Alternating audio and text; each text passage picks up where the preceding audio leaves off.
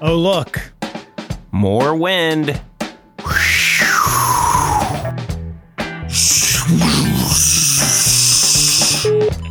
Hey, those are pretty great sound effects. Let me give it a shot.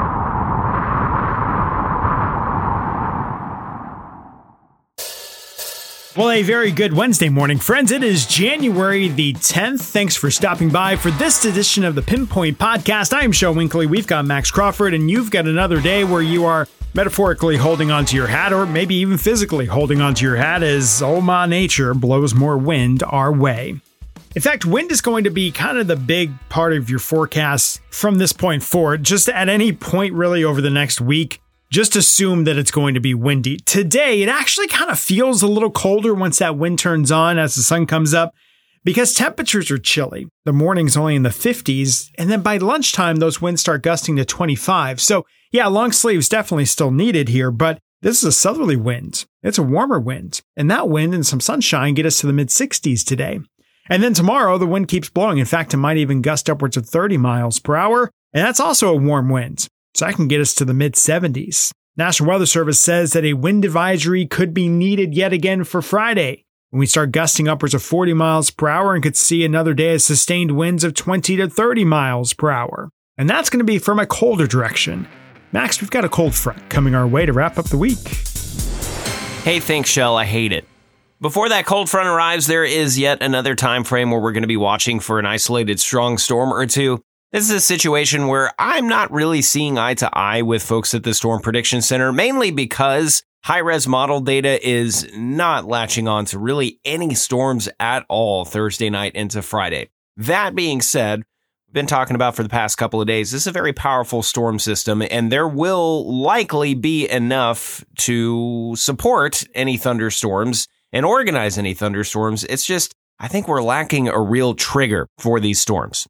So I think right now, Thursday night into Friday is likely going to be quiet.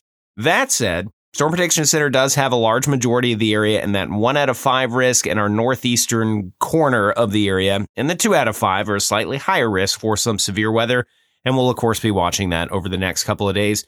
We'll update you tomorrow if that severe risk starts to look a little bit higher.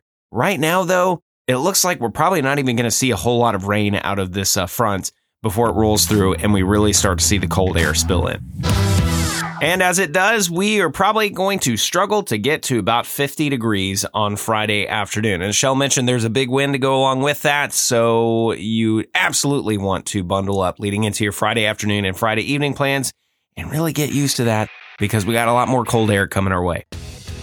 Here's what's kind of wild weather's a, a, a weird thing uh, sometimes, it's wacky the same weather system that's bringing in this end of the week cold front, it actually makes its move up towards the northeast and then it kind of backtracks. It just moves backwards over Western Canada, grabbing a lot of bitter cold air out of the Arctic and shoving it down into the lower 48, including into the state of Texas and the Brazos Valley. The air that we see coming into our area early next week, somewhere between, say, Sunday and Monday, and then sticking around for the first half of the week, it looks to be the coldest air that we have experienced since Christmas of 2022. Do you remember that Christmas? We had some hard freezes. We were worried about the pipes a bit. We were wondering if ERCOT was going to keep the power on. They did.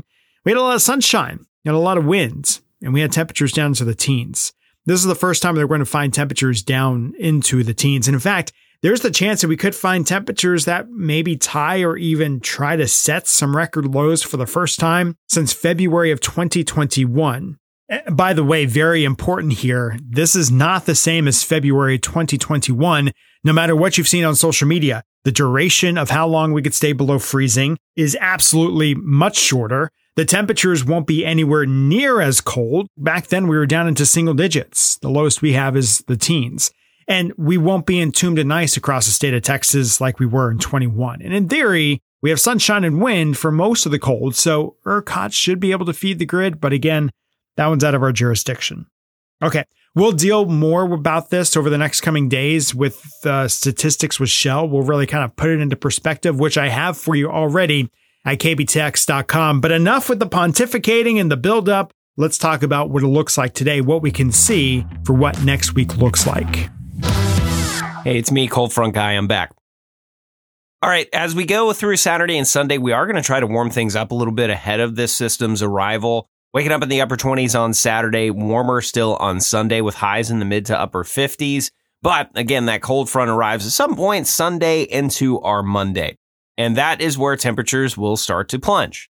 Latest numbers this morning are pretty consistent with what we've seen for the past 24 hours, uh, I've fiddled with the temperature here and there, especially for Tuesday and Wednesday's highs and lows.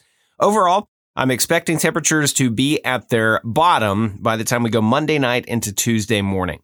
But we are very likely going to see our first hard freeze of this system Sunday night into Monday. So all the freezing precautions need to be completed before you go to bed on Sunday evening.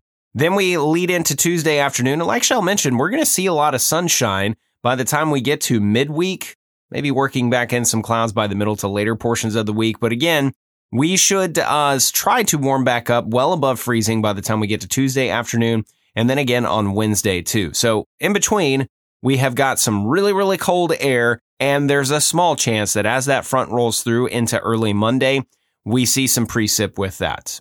There's some pretty big divergence with a couple of the operational or the global models, the Euro and what we call the GFS, the American model. One is very, very dry. The other one still tries to spit out either some freezing rain, some sleet, or maybe even a little bit of snow. We are siding with the drier model right now because again, this is a very, very dry, very, very cold Arctic air mass. And we think that window for precip is going to be very small. So right now, we just don't think it's very likely.